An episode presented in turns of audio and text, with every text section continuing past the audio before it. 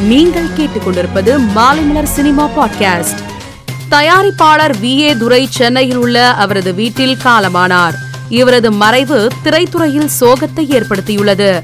We. A. துரை விஜயகாந்த் நடித்த கஜேந்திரா விக்ரம் சூர்யா நடித்த பிதாமகன் உள்பட பல திரைப்படங்களை தயாரித்துள்ளார்.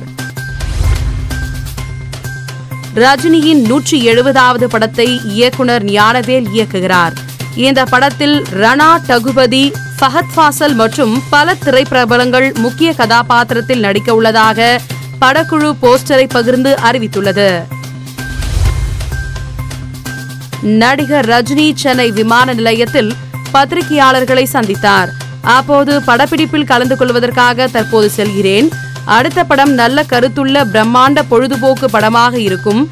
நூற்றி எழுபதாவது படத்தின் தலைப்பு விரைவில் அறிவிக்கப்படும் என்று கூறினார்.